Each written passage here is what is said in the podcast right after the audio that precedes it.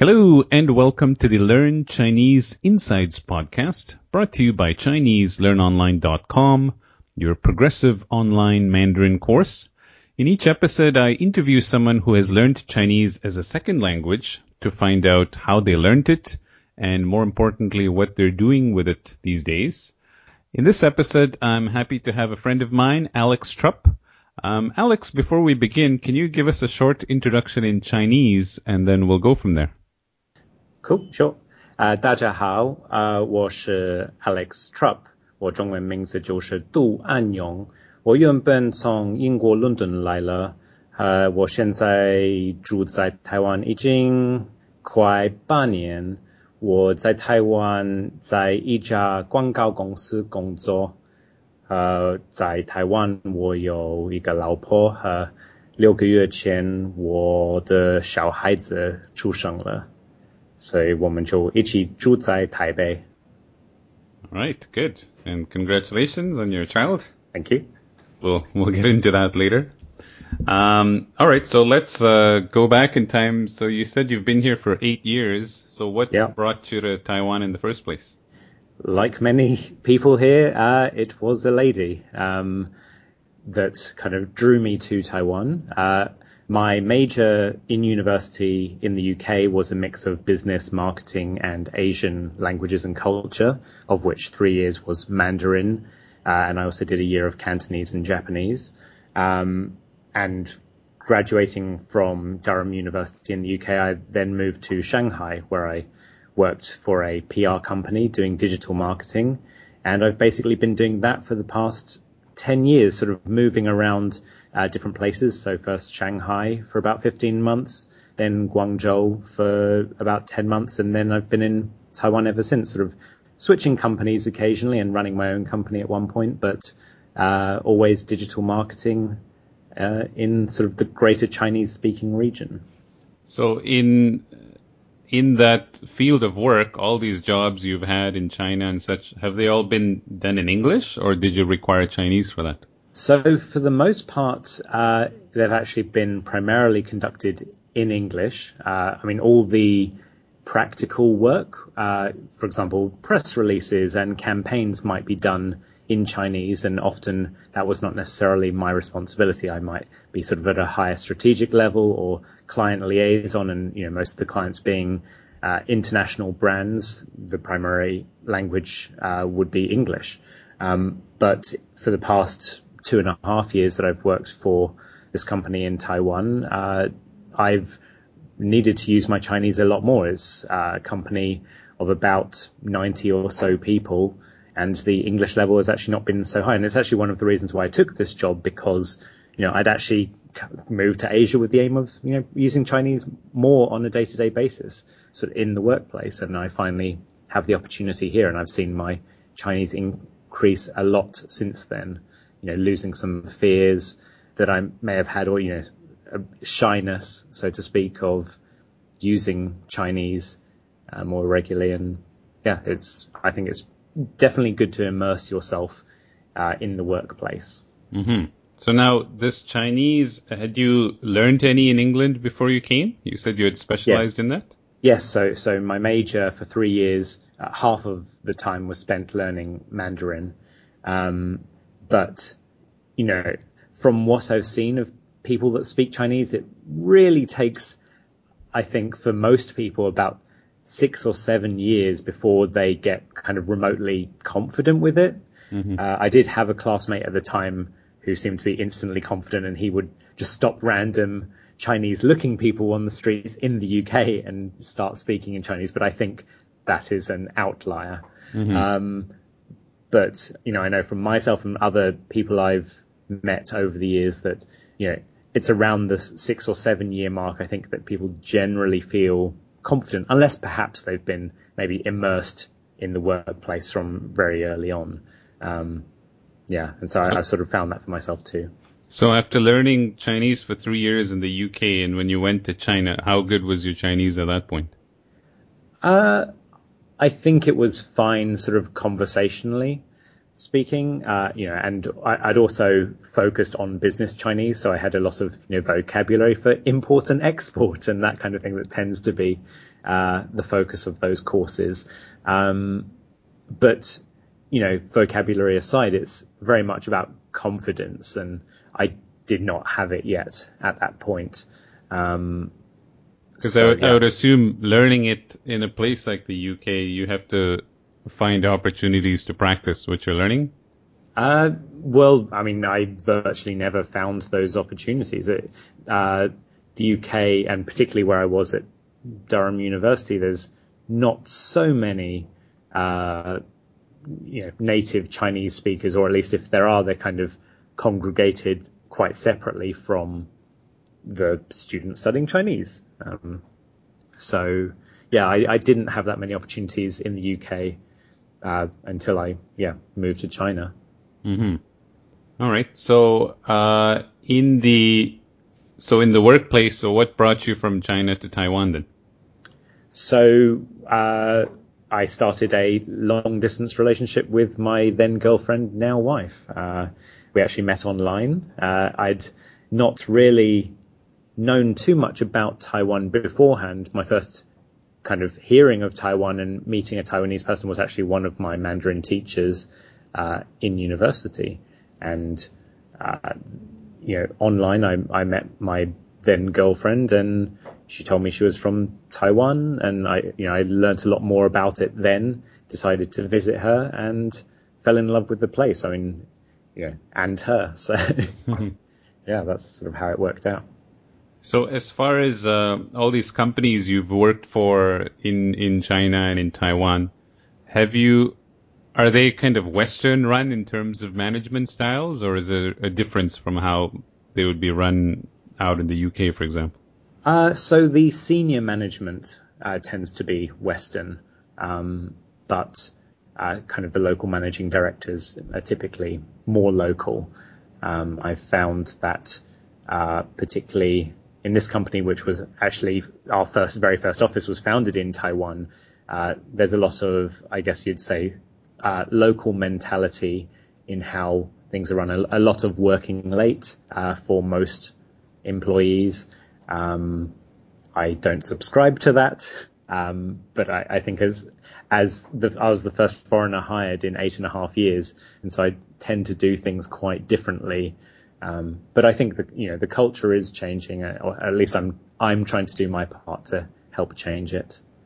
So let's talk about that. You being a foreigner amongst uh, other locals working there, how's yeah. the, how's the working relationship that way? Like, do they treat you differently, or how does that work? Yes, uh, I think you know there's good things and bad things. I mean, uh, I think Taiwanese people in particular tend to be very friendly um, on the whole.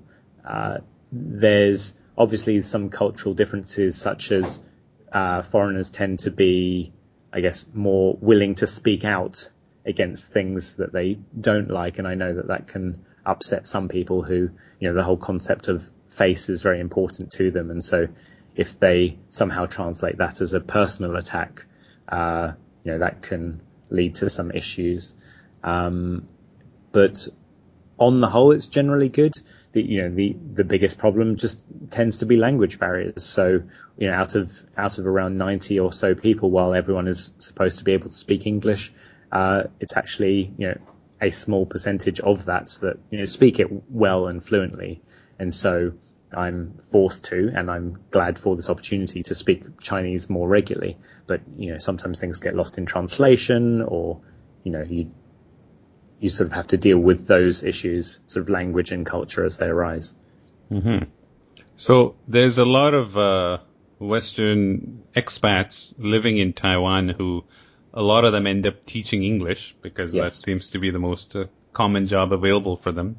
Yeah. But would you say there are a lot of positions like the ones you have available for Western expats?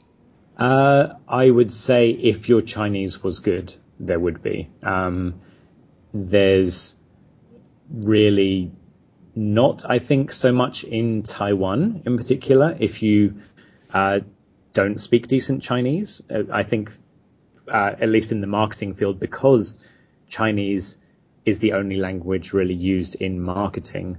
Um, uh, you know, for example, in Hong Kong, they might use English messages, and uh, in Shanghai, you might have sort of much more Western uh, clients or English speaking clients, and so it's okay. Uh, but in Taiwan in particular, uh, I feel like Chinese really is a necessity and sort of strong Chinese at that. So yes, there, I've not met many foreigners at my level uh, in marketing in Taiwan. Mm-hmm. But I know of a lot more in Shanghai. Sure. And and does your work also require you to be able to read or write or type or anything like that? Uh, it does on occasion. Um, a lot of the keywords, particularly for the marketing industry, are you know English words, or there's a lot of uh, abbreviations. So, for example, like social networking services is abbreviated to SNS, and you'll see that more regularly than, you know, a Chinese equivalent. And, uh, you know, it's a lot of cost per click. So, you know, you'll see CPC a lot. And so, if anything, you have to learn the language of marketing. Uh, to you know, and all the abbreviations rather than the Chinese. Uh, but yes, it, it is still necessary on occasion. I I can type or Da Pinyin uh, quite well and quite quickly, um, but I don't require it on a too regular basis. Um, so it's mostly speaking uh, for me, uh, speaking with colleagues and occasionally with clients. Mm-hmm. And uh, so going into your personal life, like living in in Taipei versus other places you've lived in, uh, yeah. how do you like that? Yeah, so uh, prior to university, I actually lived in Hong Kong as well. So I, have lived in kind of the, the major cities uh, in the greater Chinese speaking region, and I've, I've, visited you know, a couple of others where you might use Chinese. So I visited Beijing, I visited uh, Singapore. Um, for me, I personally prefer Taipei the most out of all those cities. It's it's definitely not for everyone. So, for example, I know a lot of foreigners prefer to live in a sort of expat bubble or, you know, a lot with a lot of foreigners. And I think for the most part, Taipei is not that. Somewhere like Shanghai or Hong Kong or Singapore is where you'll find that kind of thing. Um, my move to Asia was specifically to feel like a, you know, foreigner in a strange land, you know, the outsider looking in on a culture that's not my own. And that's where somewhere like Taipei or Guangzhou, you know, you'll find that. So you know, foreigners are the minority and, uh, you know, less visible on the whole. So you get sort of the pros and cons of that uh, experience here. Mm-hmm. It's it's interesting you describe it that way because I've lived in Taiwan for many years, but most of my time has been in Taichung and some of these smaller places. So whenever I come to Taipei, it's the opposite experience. We're right. like, wow, so many foreigners. here. sure. I mean, you can you can definitely move more into the sticks of any country, uh, but yeah, it, I mean, relatively sure. speaking, yeah. Yeah, makes sense.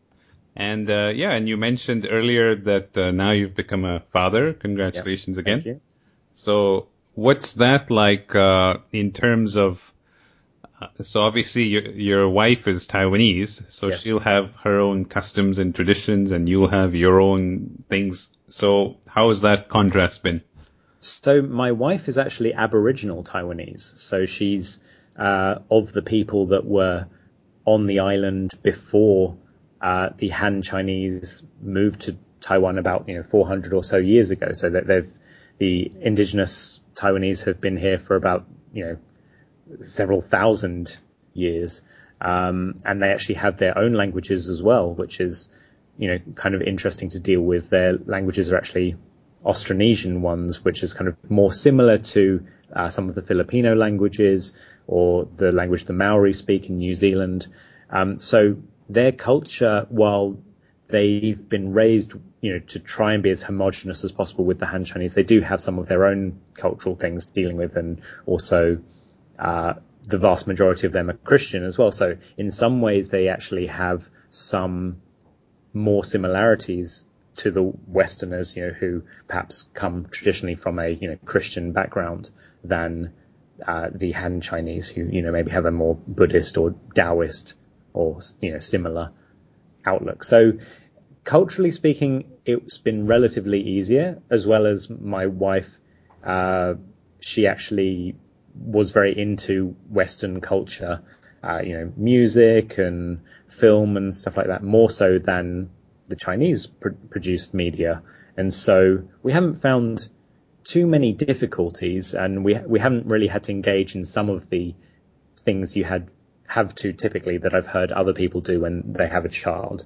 Um, so what some people have encouraged us to shave our baby's head, which we haven't done, or you have like a kind of party where you put several different toys in front of your child and you uh, they represent different career paths. So one might be like a digging truck, one might be a computer, and one might be something for cooking. And then you let your baby crawl towards the one, and then you, they like most, and that will be their future career. So we haven't really done anything like that that I've I've seen happen, mm-hmm. uh, you know, in other uh, mixed culture households.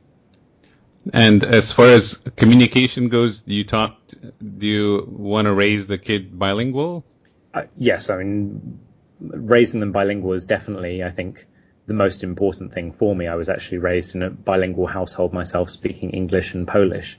Uh, my mother was from Poland, um, and so for me, it's very important, and I believe, particularly with you know the importance of Mandarin Chinese and uh, English that uh, you know it's important our child have a good handle on both of those things for you know her future career and life. And you know, in general, I think you know learning as many languages as you can, even the basics of them, opens your eyes to you know other cultures and ways of thinking, and also the ability to make new friends and new business opportunities and things like that. So, what's your process for that? Each parent just uses their language that's probably what it will be. At the moment, she's only six months old, so it's kind of a mix depending on the situation. You know, she's not speaking anything yet. I think once uh, she does start speaking, then we'll probably be more strict with that. Um, but because my in-laws don't speak any English, uh, you know, I occasionally use Chinese with her in mm-hmm. front of them, so they're aware of what I'm saying to her. Um, but uh, you know, I think that will definitely change over time Mm-hmm. Um, and then we'll also need to, you know, look at the options for uh, international schools potentially, which you know are hugely expensive and not sure we'll be able to afford them here. But uh, you know, either that or you know other ways in which she can practice her English, and then in the very long term, you know, for her education, she may have to move, and we may have to move with her to either England or another English-speaking country, at least you know for several years. Mm-hmm. All right. So, uh, looking back on your on your journey, um, let's let's focus on Chinese. Yes. Is there anything you would have done differently when you look back at how you started learning Chinese to where you are now? I probably would have worked harder at it. Uh, you know, the basics. Um, it is quite important, obviously. You know, or it's the emphasis on learning the tones and things like that uh, has been you know, obviously it's been emphasized, but I never really put in the effort with that. You know, usually relying on context uh, to make it obvious what my point was. Mm-hmm. So, uh, you know, depending on where you are, you know, ma, ma, ma, you know, all, all different sort of tones, like whether you, you know, I, I left it up to context for the most part and never really made much of an effort to learn them. Um, focusing more on both the characters and just the pinyin in, in itself. I'd also probably have done put put in more effort to maintain my Chinese handwriting. So uh, while I am actually quite good at you know copying characters down that I need to, you know, seeing the character I need to write and then you know writing it. You know, I, I know the stroke order, I know the stroke direction, I I can pretty much replicate it without any problem. Uh, you know, memorizing, remembering how those are written, uh, for, you know, without a reference can be difficult. And so I should have probably put in more effort with that. But in day to day life, do you need to write characters? Uh, no, it's, you know, it's only on the occasional form, you know, posting mm-hmm. something or, uh, you know, right. I mean, I rarely write in English either, you know, by hand, so it's not really an issue. So I think devices which you know allow for input of pinyin are amazing, and you know right. I, my knowledge of characters is good enough that I can you know type the pinyin and then know which character I'm looking for. And now most of the predictive typing uh, on these devices is usually good enough to put the first the, the one you want first. So right, because yeah. reading's a lot easier than handwriting, right? Yes. All right, and lastly, for uh, we touched on this earlier. So for someone who's an expat living in Taiwan or China or wherever who wants mm. to change their career path.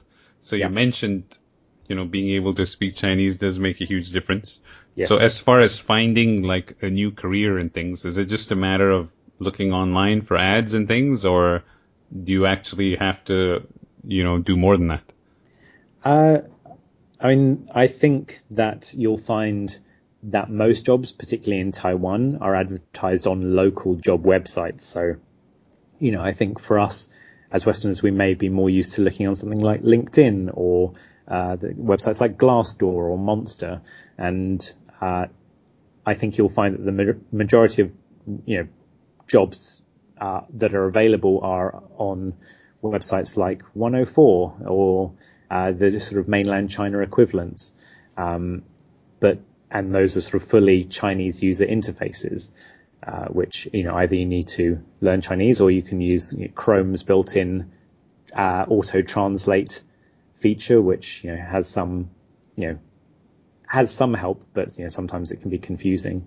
Um, and I think you still need skills though. I mean, if you came to Taiwan and you just became an English teacher just because you didn't have any other skills, you know, it's the s- same issue as if you're being hired for a job back home. You know, it's like if you don't have the relevant experience or, or skills, you're not going to be an attractive candidate. I think mm-hmm. nobody, nobody wants to necessarily hire a foreigner over a local, uh, you know, if they don't have to. Uh, right. I, I, I had enough experience and skills that I was able to get the job based on those, and my Chinese speaking was, you know, the thing that pushed me over the edge. Now, you mentioned that in your company you were the first foreigner hired. So yes. were they were they looking specifically for a foreigner for that position? Uh, so I, I, was the first foreigner hired in about eight and a half years. Our, our company's been around for 19 years now. Um, so I actually did a cold email basically to the company, uh, sent my CV to the managing director. as far as I was aware, they weren't necessarily looking for someone, and you know, out of perhaps the, you know, the hundred or so I sent out, uh, the managing director at the time responded and said, you know, she'd like to meet me. And, you know, I managed to get a job, uh, just through that. So I, I definitely say don't just rely on job boards, you know, put yourself out there, take a risk and, uh, you know, in my experience of getting all these jobs, it, you know, it literally takes you know, emailing 30 or 100 different places to even get, you know, one or two responses. And, you know, hopefully one or two of those responses will then lead to an interview and a job opportunity if you're good enough. Right. And I, and I found that there's many Taiwanese companies who could benefit from having a, a foreigner working for them, but they don't because they themselves don't have that experience. So sometimes you kind of have to create that position on your own, right? Uh, yes, definitely. So, uh, I, I, think there's kind of two mentalities you'll come across. So, some of them will be that, oh, why do we need to pay more to hire a foreigner? Because mm-hmm. there are various expenses, not just that we tend to demand a higher salary than the locals, but also, you know, if, if you're trying to secure an alien residency card, you know, uh, or a work permit, there are, you know, other inherent costs and hassles with that. And, you know, a lot of local companies may not have even been through that process before and may not know what's involved. Um, so, uh, you know, that's one of the things you may run into. At the same time, in order to get that kind of ARC uh, or work permit, you typically need to have uh, graduated from a university. So if you haven't, you know, even got a, a bachelor's degree, you may struggle to find a job at all, particularly in Taiwan. Mm-hmm. Um, but then on the other hand, there are you know companies out there that are actively seeking foreigners as they seek to expand uh, outside of the Chinese speaking region. And so, yes, there are definitely you know some opportunities out there. But again those companies they may still be posting on the local job boards because they don't necessarily know about you know linkedin or whatever. So you sometimes just need to take a chance. Definitely get out there and network.